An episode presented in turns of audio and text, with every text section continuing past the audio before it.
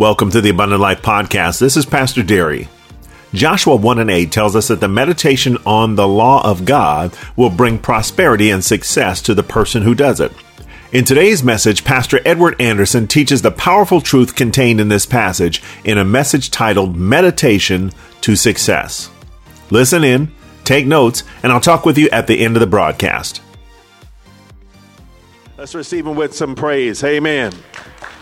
Praise the Lord. Praise the Lord. Praise the Lord. Let's just uh, pray and dive into the word. Amen. Father, I thank you for the Holy Spirit because he is our illuminator.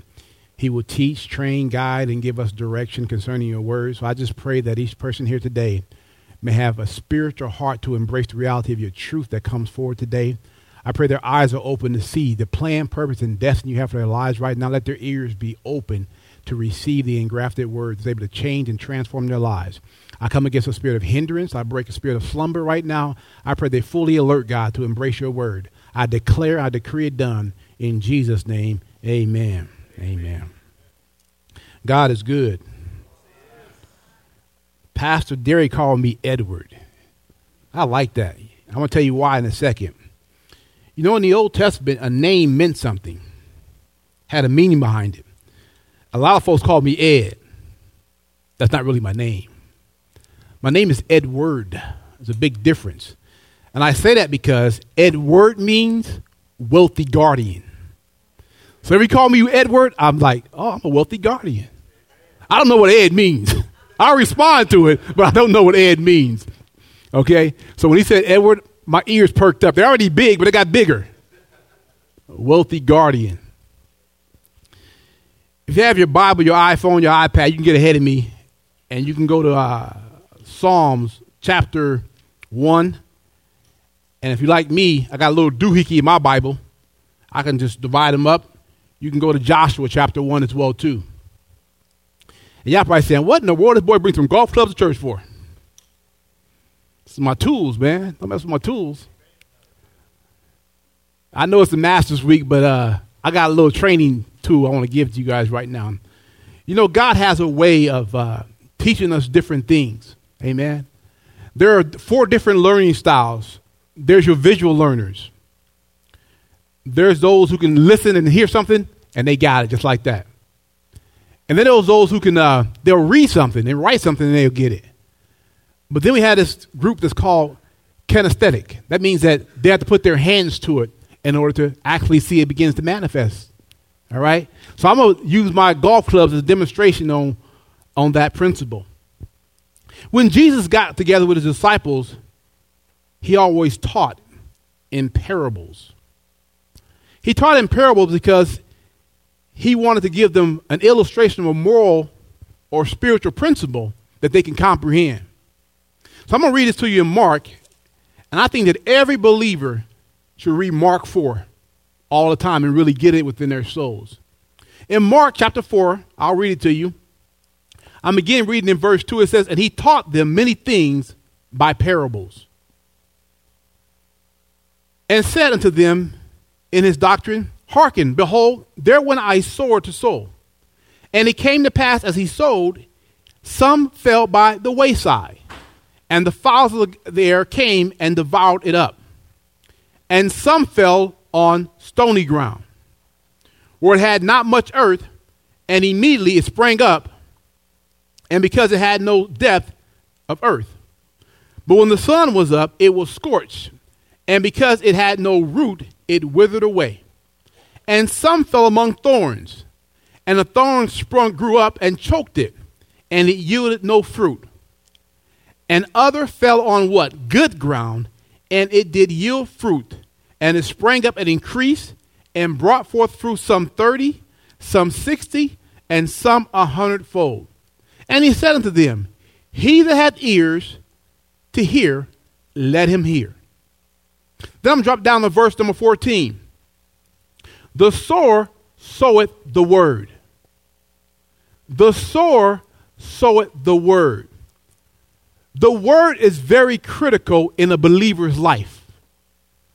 Without the word inside of you, you're going to be a drifter in life, a believer, but a drifter.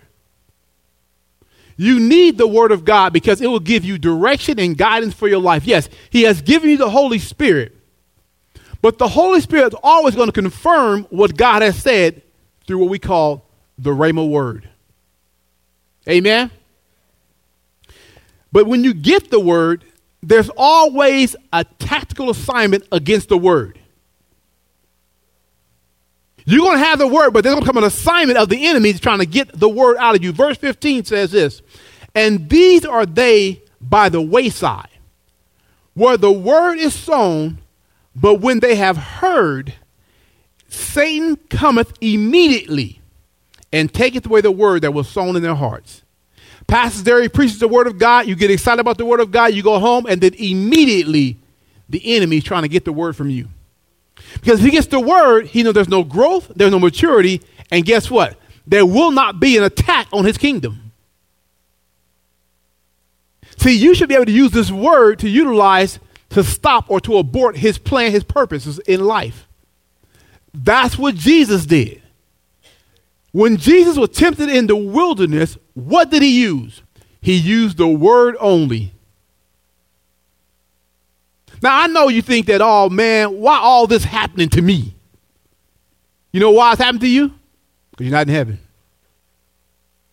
You're still here on the earth realm, and you still got that devil running around in this arena because he got kicked out of heaven. See, he's not going back there. So he's down here running havoc in the earth realm. So you're going to have adver- adversarial come against you daily.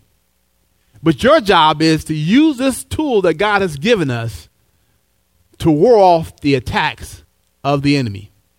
And he's coming. Oh, he, you can bet he's coming. Because we're not in heaven yet. Not only that, the earth is still under a curse.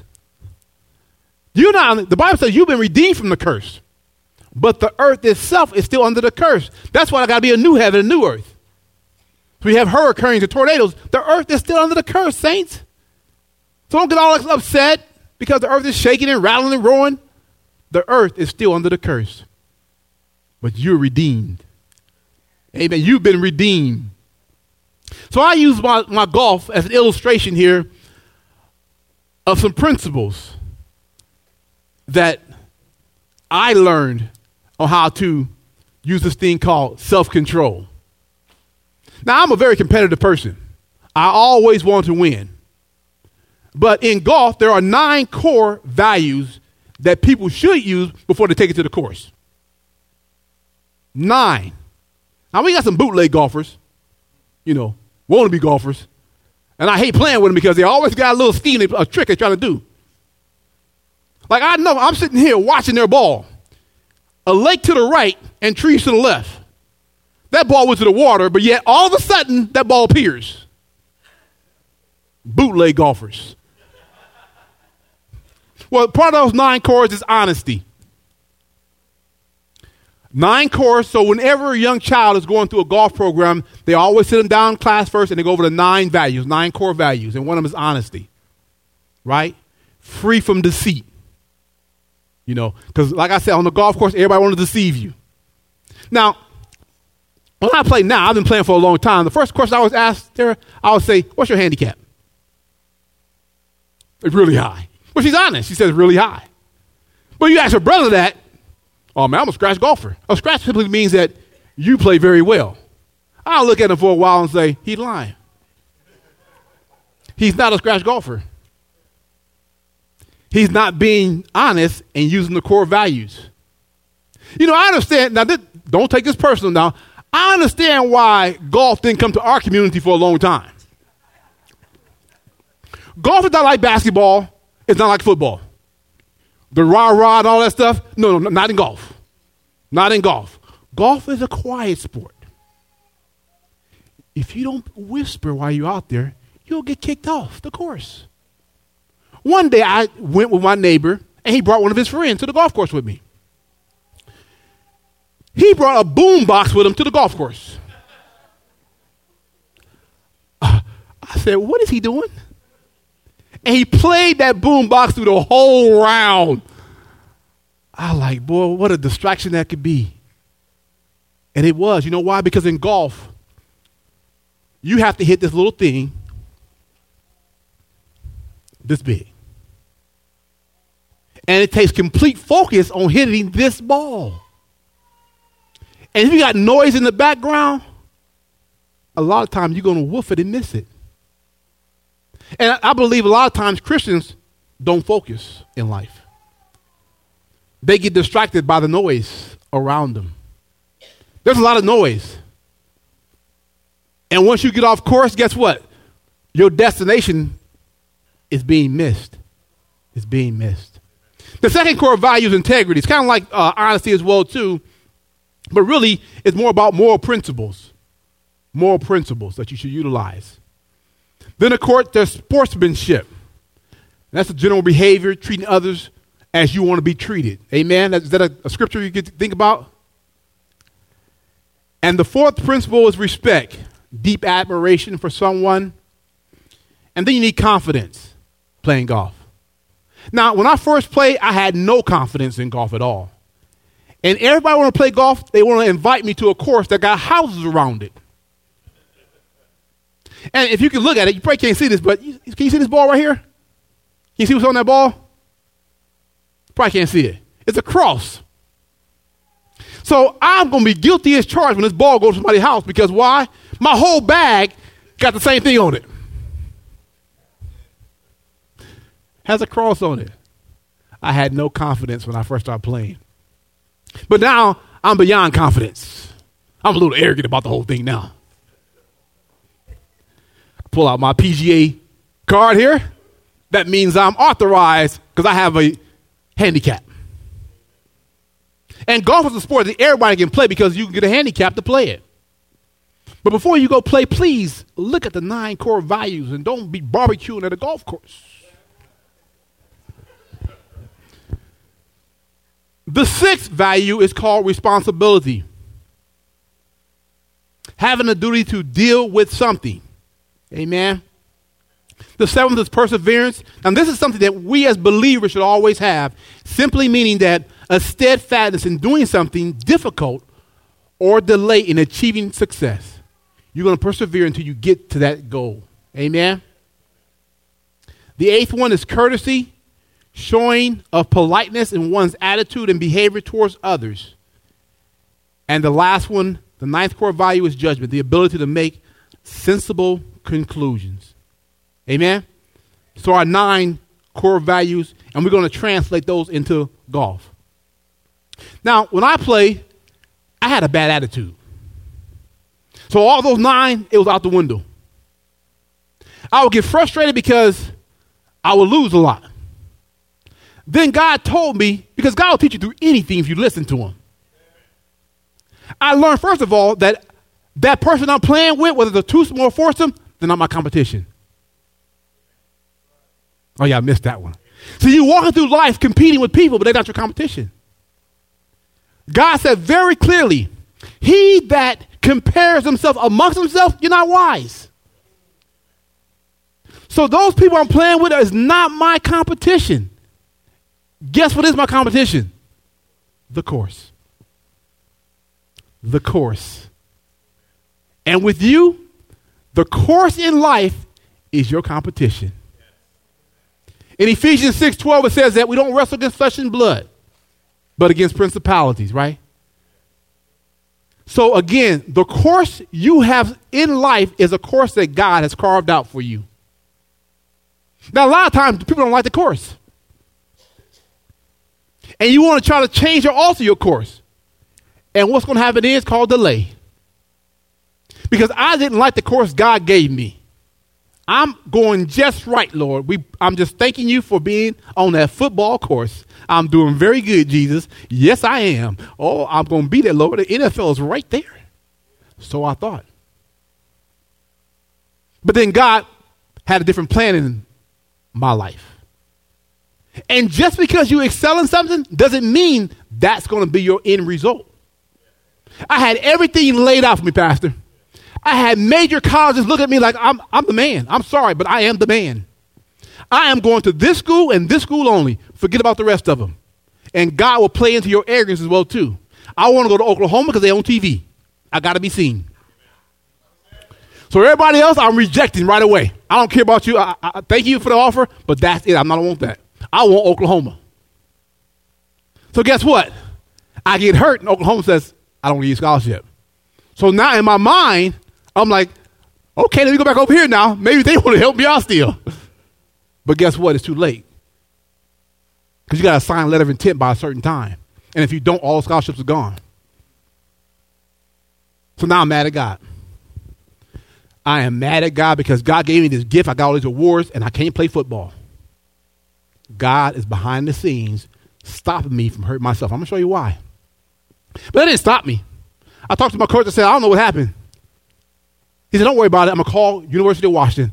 I went there. They'll give you a scholarship. I, I can almost guarantee it. I get up there. All the scholarships are gone.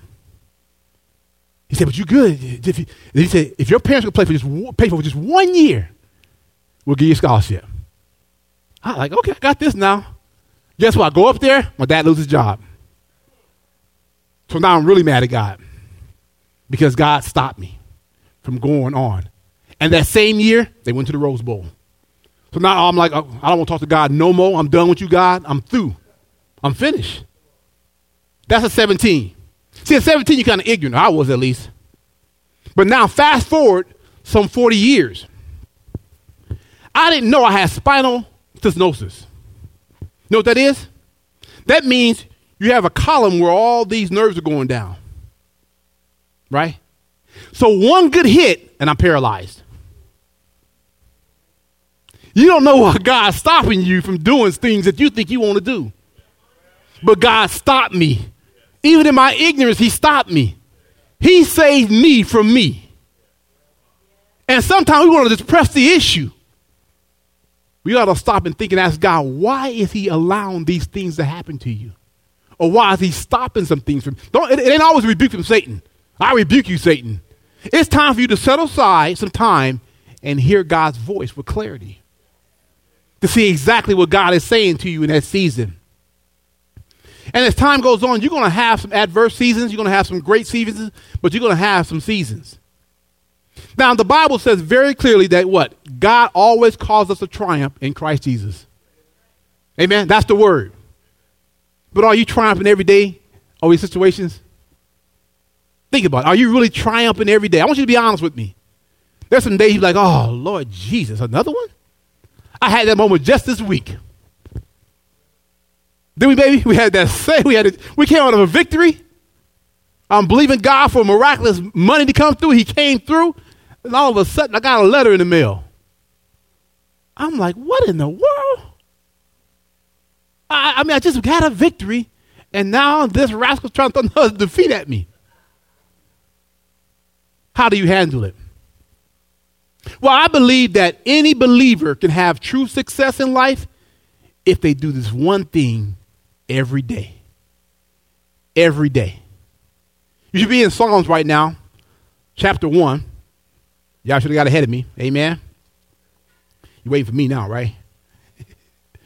Psalms chapter 1. Very familiar passage. It says, Blessed is the man that walketh not in the counsel of the ungodly, nor standeth in the way of sinners, nor sitteth in the seat of the scornful. But his delight is in the what? The law of the Lord. And in that law, he does what? Meditate. He meditates when? How often? Day and night. If you need a title for my message, it says Meditate to Success. That's my title. Meditate to Success. Now, when I talk about meditation, I'm not talking about the Eastern religions of meditating. Very, very clear about that. Their way of meditating is empty themselves of everything. Amen. Now that's a bad thing to do because you keep in mind in Matthew chapter 12 says that when the unclean spirit is going out of place, a man, he's looking for rest. Right? And he'll come back with seven more wicked spirits in himself. So we're not talking about that kind of meditation where you're emptying yourself. We're talking about meditation on one thing and one thing alone, and that's meditating upon God's word. Amen. Go to, you should be there now, Joshua chapter 1. So you're going to meditate your way to success. New year, new me. Amen. Right? New year, new me. Joshua chapter 1. You there? Verse number 8. This book of the law shall not depart out of your mouth, but thou shalt do what? Meditate therein how often? Day and night. That thou mayest observe to do according to all that is written therein, for then thou shalt have what? Make thy way, make thy way prosperous, and then thou shalt have what? Good success. So meditation brings about success in every area of your life. But you have to meditate God's word over what you're going through. I said earlier when Jesus was attacked in the wilderness, what he did was what? He quoted God's word. Now, meditation is a process. It's a process. Just like growing something is a process. The Bible says in uh, Mark chapter 4, verse 28, it says, First the blade, then the ear, then the corn. It's a process for it to come. Amen? But you got to be consistently and persistently doing something in order for it to manifest itself. You can't do it one time. You have to be consistently doing it. So, my question to you is simply this Who should meditate every day? Who? Us, weans, right? We should meditate every day. Why should we meditate every day? To have what? To have good success. When should the believer meditate? Day and night. Day and night. That means that at some point you won't have the physical Bible with you, but you should have God's word still with you. Amen? Day and night we should meditate. Now, the question I want to ask where should the believer meditate? Where? P- prove it to me. No, I said, where should he meditate? Uh, y'all say, but where? Prove to me. Go to Deuteronomy. Go to Deuteronomy chapter 6. Remember, we, we need proof text on this thing. Put your eyes on it. Deuteronomy chapter number 6. Old Testament, go to the left. Go to the left. To the left, to the left, to the left. You there? Verse 6 says, And these words which I command thee this day shall be in thine heart, and thou shalt teach them diligently unto thy children, and thou shalt talk with them when thou what sittest in the house. So meditation happen in your house. And when thou walks by the way, wherever you're going, you can meditate. You can do it at work, you can do it in your car. And when thou liest down, when thou rises up. So meditation should be something you do every day at every location you go to. If you got time for social media, you got time to meditate. I know I said that kind of fast. I'm going to say real slow. If you got time for social media, you got time to meditate. That's tweetable. That's tweetable. So, what is meditation? Meditation means to mutter, to speak to oneself in a low tone, or speak under your breath. Or it can simply mean to talk out loud to yourself about what God's word is saying. Remember when David got into trouble and he was fearful? What did David do? It said he encouraged himself in the Lord. He encouraged himself in the Lord. So, meditation on God's word gives you confidence in what God's word is able to do for your circumstances. Now, I'm, I'm going to bring up uh, Carl. Can you come second, Carl? I think Carl bootleg golfer. We're going to find out in a second. We're going to find out in a second. We're going to find out in a second. Carl, play golf? Play golf? A little bit? Okay. So these are called sticks, right? Okay, sticks. Okay. I believe it. Joe knows a little bit. Okay, sticks. So what is this called right here? driver. Okay. How about uh, this thing right here? Can you see it? Let me, let me, let me cover her. She's naked. Boop. Putter. Close it back up now. She's a putter. Okay, put it back in there. Okay. And the rest of these are called what? Clubs. Okay. He called them clubs. They're called irons. Irons. Okay. Irons. Okay. Okay. You ever seen any golf tricks before? Never seen any golf tricks? Tiger Woods. What did he do? Prior to that, what did he do? You, you don't recall he was tapping it a little bit? What club do you think he used with that? Putter, putter. Ah, wrong. Okay, let's try this. He used a wedge. He used a wedge. Okay. Now this wedge is kind of unique. It's at an angle, right? Okay. Can you hold that please for a second, Carl? Okay. Now, I don't know Carl that well about golf. He said he plays, but I believe he's a bootleg golfer. So I'm gonna give Carl a tennis ball. He won't try the real ball because I don't know what the insurance is about this policy. Can't nobody get hit around here, amen. So we're gonna let Carl, try to uh, balance a little, just tap it a little bit. Uh, what, what the world? Now hold on a second. Did he say he played a little golf? Okay, let's see it again, Carl. Let's see it again. What, what the world? Now you think I'm gonna give him this ball? One more time, Carl. One more time, Carl. One more time. Hey, go, Carl. Go, Carl. Oh, Lord, have mercy, Jesus. Okay, okay, okay. You play a little bit, right? A little bit. Okay. Let me try this right here. Let me see. So, I haven't played golf since Father's Day, but I practiced a lot prior to that. I, I, I go out and hit balls all the time, right? So, um, this is a little golf ball, right, Carl? Okay. It's not big. Oh, oh, oh, oh. I'm bootleg too. I'm bootleg too. Uh oh, what's that, Carl? See that, Carl? Carl, what's that? Carl, Carl, Carl, Carl, what's that? Carl, what's that, Carl? See that? It's not a tennis ball. It's a regular golf ball. Okay, okay, okay, okay. Thank you, Carl. Why was I able to do that, you think? Practice. First of all, I asked Carl which tool was he able to use. He didn't know. Right? So I helped him. I said, use this one right here, Carl. Then he used it, but he still wasn't able to be efficient with it. Right? Why was that? Because Carl didn't practice with that. Carl knew about golf, but he didn't know what tool to use, and he didn't know how to practice with that tool that he tried to use. So what did I do? I gave him a bigger aid, a training aid. Oh, y'all missing, I could tell. I gave him a bigger training aid so he can practice with it a little bit. Until he gets better with it.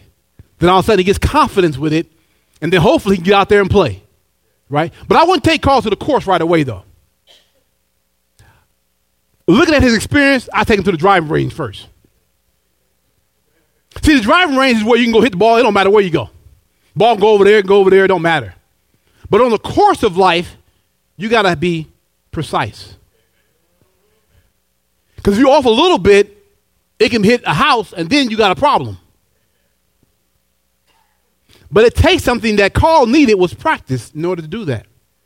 I think with time, Carl will be okay with that. But it takes practice.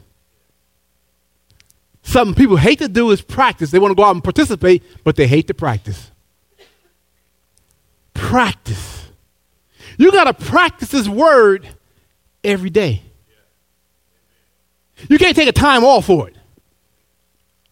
You got to get into the word and practice. Go to Luke chapter 4. Luke chapter 4. You have to practice. If you don't practice, you're going to be in trouble. Can I ask you a question, Carl, while you were there?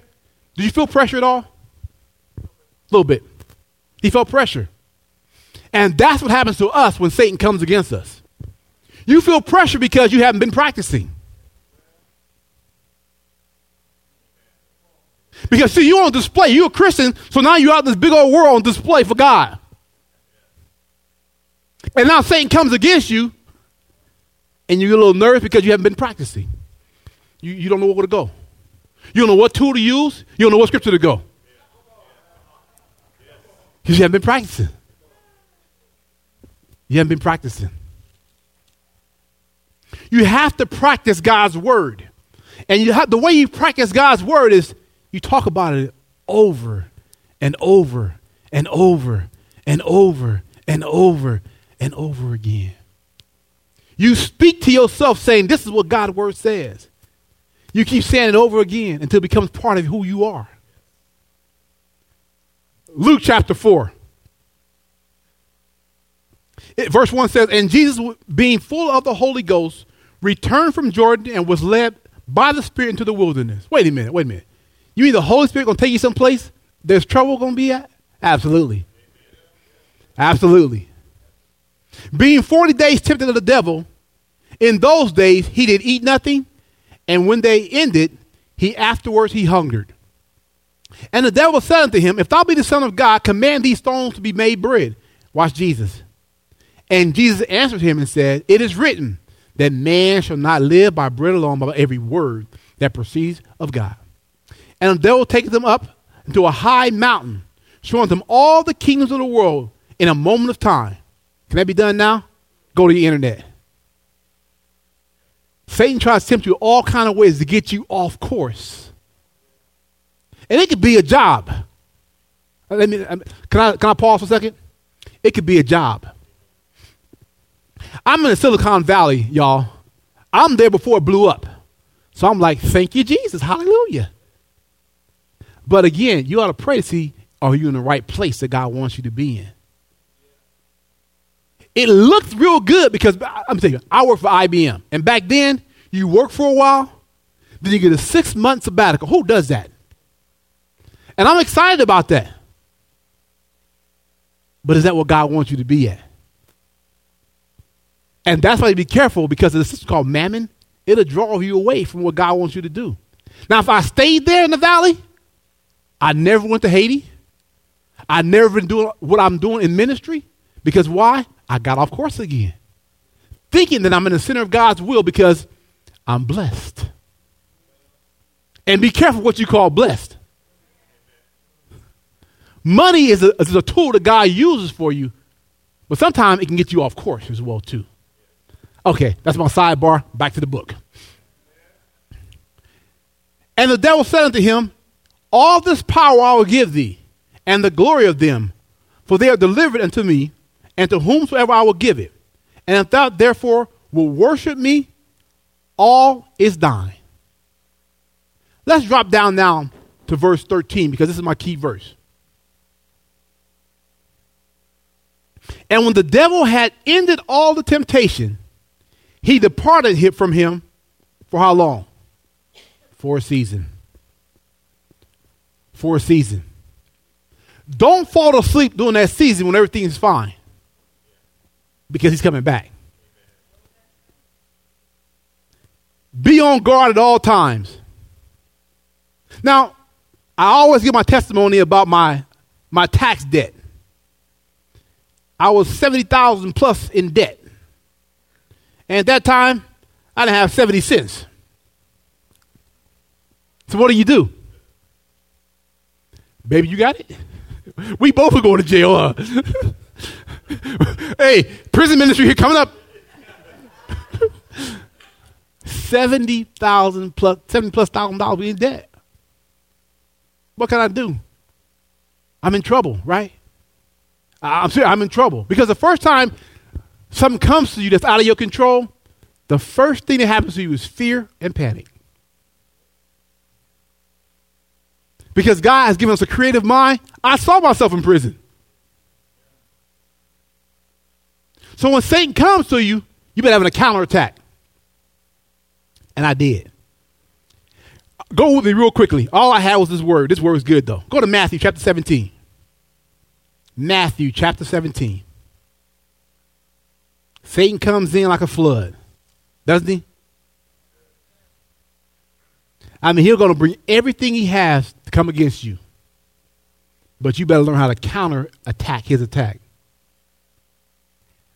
So when I got a call from my accountant, she told me how much I owed. Now, that week, I'm going to Haiti. I'm excited about going to Haiti that week. She gave me that call. I'm like, oh, Lord, I can't even go to Haiti. I don't know what I'm going to do.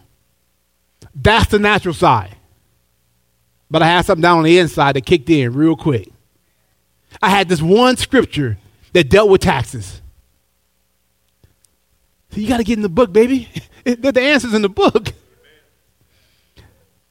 Matthew chapter 17. I'm going to read verse 27 for you. Uh, verse 24, I'll read first. And when they were come to Capernaum, that they received tribute, tribute is taxes, money, and came to Peter and said, Doeth not your master pay taxes? Verse 27 Notwithstanding, lest we should offend them, go thou to the sea and cast in the hook, and take up the first fish that cometh up. And when thou hast opened his mouth, and thou find a piece of money, that take and give unto them for me and for thee. Okay, okay, okay. Oh, $70,000 in taxes. Don't have no money. Can't go to mama and them. You know mama and them is? Mama's all the family. But I had a word that says, okay, Jesus, he in the earth realm, he had taxes due. I said, God, you know, respect of persons. You pay Jesus taxes while he's in the earth realm. I need mine paid. Before I'm going ahead, I get a call back from my town. Edward, your tax debt is gone. It's canceled. Sweetheart, is that right, baby? Gone. Why? Because the word works. All I did was quote word on my situation, and word began to manifest itself. I told you for like almost two and a half years, we were like, we were short. We were walking in scarcity. We were close, well, not close to poverty, but we were scarcity. We were barely making it. For two and a half years. So then I, we get a court date because we want our money back. I want my money back, Pastor Derry. But every day we declaring that we getting our money back. We getting back, but I need scripture to declare that. Well, God said, I will restore. So we go to court now, and I believe in God for the restore. Now, the big mistake I made was not listening to God. God told me I'm going to restore. Our lawyer was like, he gave us every reason why we were going to lose the case. I at my wife, I'm like, what do we hire this rascal for? And that's the key. You got to listen to God, baby, because I'm telling you, Satan will use somebody on your team to get off your team, to get you off course. So he's working for us and telling us every reason why we won't win. They go in there. Now, keep in mind, God's behind the scene working his thing out. I don't know how he do it. I just know he does it. God behind the scene, my wife and the lawyer goes in there, and the judge is sick. Oh, that's a victory right there. I can see that now. So now I got to do a judge that's doing close uh, circuit TV. So they go in there, and they come out, and the lawyer says, uh, "I normally don't do this, but uh, y'all won the case." He told us in advance that we already won the case. But guess what? For me not listening to God, I got to pay this rascal some money now because I listen to God. but keep in mind now, I'm mad because, oh, wait, wait, wait, wait. The Bible says when a thief is found, he got to pay sevenfold. I got sevenfold coming more. So guess what now? We find out now they owe my daughter some money. And you know why? I believe because she's a tither. The Bible says, I'll open some windows of heaven and pour you out a blessing. Why? She put the word on it too. The word, it always works, saints. So no matter what comes your way, you got to operate out of this word. So I told you this past week, I got some bad news. I got some bad news. This rascal trying to sue me now. I'm like, what in the world? I told my wife, I think she said, uh, what next? Okay, that's the initial thing, right? Okay, okay, okay, okay, okay. I gotta find some word now, Derry. I gotta find some word for this one. I gotta find some word for this one. And I've been studying this word so much, I'm gonna tell you what I found. Go to second um second Kings. Go to second Kings. I found some word pastor put on this. Ooh, I, I found some word. I'm about to light this rascal up. He gonna be in trouble when I'm done with him. He gonna be in trouble when I get through with him. Second Kings chapter 19. I won't read the whole thing for, for time's sake. But I'm gonna tell you what to do when you get bad news in the mail. This this works. The backdrop of the story simply is that King Hezekiah got a threat from a king of Assyria. And he said simply that, well, you know what? I'm taking you out, Pastor Derry. I don't care who your God is, I'm taking you out. As matter of fact, he gonna he gonna uh, boast about it. He said, Haven't you heard about it? I took out all these other kings before? You next. You next in line. You are next in line. But Hezekiah knew about God. Go down to verse 14. Watch what Hezekiah does. And this is what I did.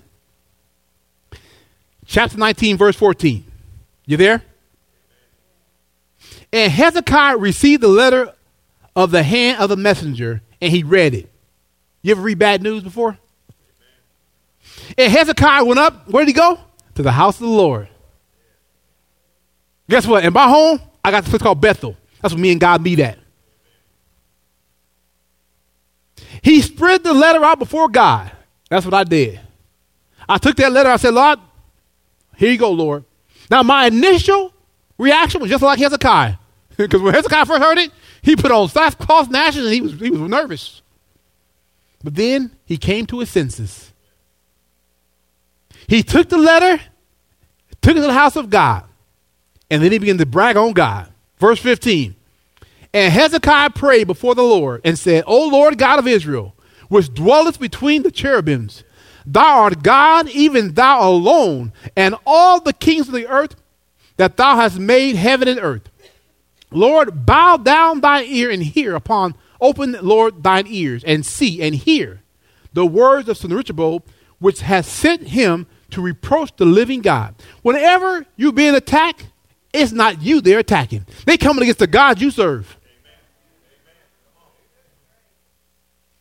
Of a truth, Lord, the kings of Assyria have destroyed the nations and, the, and their lands. Now, listen very carefully. Listen very carefully. If you get a bad doctor's report, if you get a bad report economically, don't deny the report. Let me say it again. You get a bad doctor's report or a bad economic report. Don't deny the report. They are giving you facts. When I had a tax bill, it was a fact. I owed 70 plus thousand dollars. That's a fact. But what you got to give them back is the truth. you got to go to God's word and give them the truth. The word says that my God will supply all my needs. Give them the truth. If Satan gives you a life out your body, nope, by his stripes I am healed. And you say that every day until that body come in line with God's word. Of a truth, Lord, the kings of Assyria have destroyed the nations and their land. So he telling them, yep, this is what happened. And have cast their gods into the fire, for there were no gods, but the work of men's hands, wood and stone. Therefore, they have destroyed them. Now, therefore, O Lord our God, I beseech thee, I urge thee, save thou us out of his hand, that all the kingdoms of the earth may know that thou art the Lord God, even thou alone. When you're going through something, God is putting you on display for the whole world to see. That's my child, and they coming out of that. But your job is to meditate on God's word so you won't get into a mode of panic and disarray. This book of the law shall not depart of your mouth, but thou shalt meditate therein when? Day and night. Then you'll begin to have good success. But you got to meditate, saints. You got to meditate because this old mind of ours, it plays tricks on us all the time. Every, your mind, it's a funny thing, your mind. It really is. Go to Second Corinthians. God has laid out a pattern for us to walk in victory, and we got to take that pattern and do it. The mind is a terrible thing to waste. You there? Verse 3, 2 Corinthians chapter 10. You're there, right? Amen? Verse 3 says, For though we walk in the flesh, we do not war after the flesh. For the weapons of our warfare are not carnal, but mighty through God, to pulling down strongholds, casting down imaginations, and every high thing that exalts itself against the knowledge of God, and bringing what? Every thought into captivity to the obedience of Christ. See, what happens is the moment something comes against you, your mind begins to paint a picture. When I got that tax bill, I'm like, prison ministry could be okay, I guess. Why? I'm way down the line. I'm seeing things. My mind is running rampant. Now, God created our mind for His purpose. The creativity you have, that's to glorify God. But when you use it the wrong way, it puts you in bondage. it brings about strongholds. What is a stronghold? A stronghold, if you don't deal with it to begin with, it's that thought dogging you out every day. That's why he said, take every thought captive. When you don't take a thought captive, it becomes the imagination. If you don't deal with the imagination, it becomes a stronghold. So you get a bad report from the doctor, better deal with it right away. Because if you don't, you're going to get on the internet and then you're going to see imaginations. They're going to tell you everything that's going to happen to that person. And sister so and so had that, and she gone. And brother so and so had that. I don't compare myself to anybody. I'm sticking to the book. I, I came back from Haiti, and I had this bad, bad virus in my stomach. They said it was malaria. Now, I went to the doctor because I want to find out what it is. And it was malaria. So every day, I'm in battle now. I'm in battle. And I'm sticking to the word. Because you know what? They ain't really got a good cure for malaria. You hear what I said? So now I got a choice to make. I'm believe what doctors say, I'm believe what Dr. Jesus said. So I went over here and said, Dr. Jesus, you've been around a lot longer than that doctor. So I'm sticking to your word. So every day I declare God's word. I declare God's word. I declare God's word. I declare God's word. And I'm standing before you right now. You got to stay on God's word until you see manifestation. You got to stay on that word. Don't deviate to the left or to the right. Stick right there on that pathway. Stay on that pathway. I got so much to say, but I'm going to stop right there. You know what I found out? God gave me a scenario, and I'm going to give you what God gave me. How many of you guys ever seen The Wizard of Oz? Okay, which version? You see Michael, Michael, Michael Jackson's version? He's on down, he's on down the road. Remember that one? He has some dumb song in there. You can't win. Remember that song? And we played over and over in our mind. And God said, most Christians are like Dorothy. Toto is all I carries. We carry Toto around wherever we go. And then all of a sudden, Toto runs off, and Toto finds who? Scarecrow. You run off from God's word, and you're getting earthly advice. And the word just said that you don't take counsel from the ungodly. Why? Because Scarecrow had no brain. So now, you're taking the Scarecrow with you. Because why? You're going to see the wizard. You off to see the wizard, right? So you now and the Scarecrow are headed down to see the wizard. Guess what now? You run to the Tin Man. Tin Man ain't got no heart. So now it's you, the Scarecrow, Toto, and the Tin Man. Off to see the wizard. Now you run to the lion. He ain't got no courage. So now it's you, Toto, Scarecrow, Tin Man, and a cowardly lion. And you have to go see the wizard. And you're going down the yellow brick road. The yellow brick road. God says that the path He wants you on is a straight, narrow path. So you're carrying all the people with you down the yellow brick road. See, you got to watch who's in your ear. The cowardly lion telling you what he wouldn't do? The scarecrow who ain't no brain telling you what to do? But are we listening to those rascals?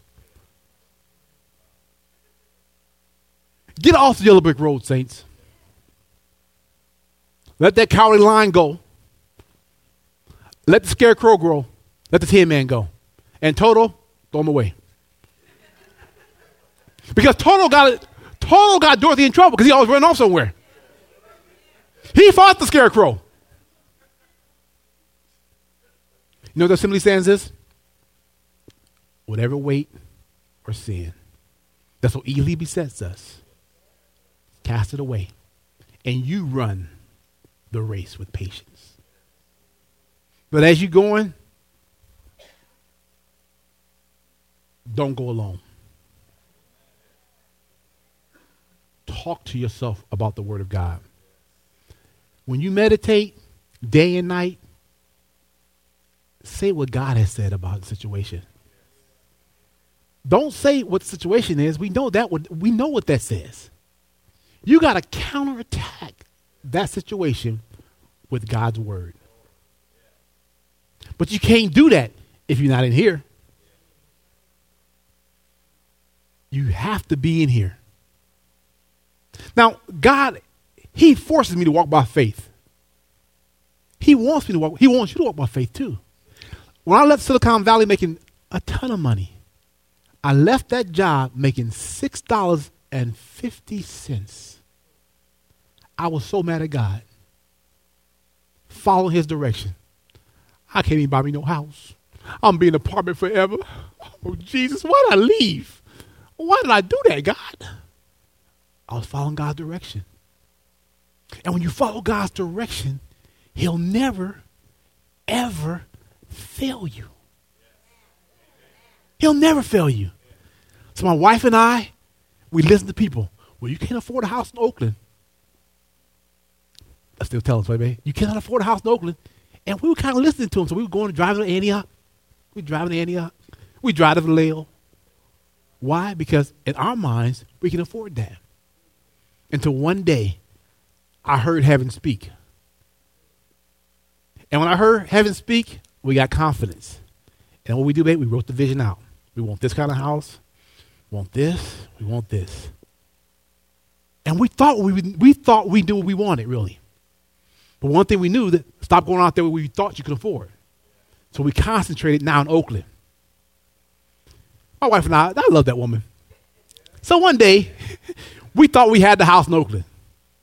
We both work at nighttime, so we had a romantic date. Guess what? In our house, we thought was going to be ours. We'd be in the backyard having picnics. Remember that? We'd be in the back. This is our house. We claim this house. This is our house. You hear me, Tracy? This is my house. I'm in somebody else's property, but this is my house. we in the backyard. We we walking around the place, right? Now keep in mind, God will do exceedingly, abundantly above all you can ask, think, or think, or imagine, right? Is that the word? So me and my wife said, This is the one we want, Lord. I don't think God answered us a word. It just didn't happen.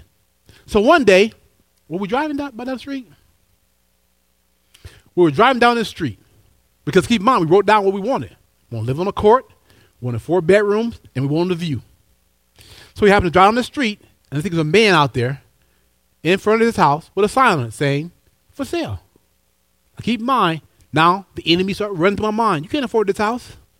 You can't afford this house. So we asked him, You selling your house? Yeah, I'm selling it. Matter of fact, he got mad. He said, uh, I'm getting rid of this house. I can't walk up and down the stairs anymore. So again, we made an offer. It's, it's good to go. So we thought. So now, the bank, I won't name the bank, they want to get involved. They tell a man, you selling your house too cheap. God gave us a deal on that house. So now, guess, see, let me tell you something. Every time God's going to bless you, there's always going to be a hindering spirit to stop you from getting it. So now the bank's telling this man about our business. All their job was to do is appraise the place. So now the man changes his mind. That was a liar. yeah, he is a liar. I want my house. So we still on the word. Still on the word. We got our house. You one thing I learned about our Christian walk, you can't vacillate. One minute you believe in God, next minute you're not believing God. I'm believing God. Oh, I'm not believing God. You do the dance. I'm believing. I'm not believing. I'm believing. I'm not believing. That man or woman shall not receive anything from the Lord. You have to have a stable walk with God. And what stabilizes you is this word. Because when things go bad, you go back to the word again. You can look at it. Put your eyes on it. Put your eyes on it, get it in your heart. And renew your mind. New year, new me. Get your mind right this year, saints. Don't think the way you used to think anymore. Think the way God thinks. He has said, I've given you the mind of Christ. Amen. Amen. Let's pray. And I'll pick up next week where I left off at. Is it God good? God is good all the time because God never changes. You have been listening to Pastor Edward Anderson with a message titled Meditation to Success. For more information about Abundant Life Worship Center, please feel free to check out our website at alwc.us. On our site, you'll find more information about us, our church and events calendar, and other messages that may be of interest to you. Once again, the site is alwc.us. You can also find us on our Facebook page at facebook.com slash abundantlifeworship.net. God bless, and we look forward to seeing you on our next podcast. And until then, remember that Jesus came to give you life, and that more abundantly.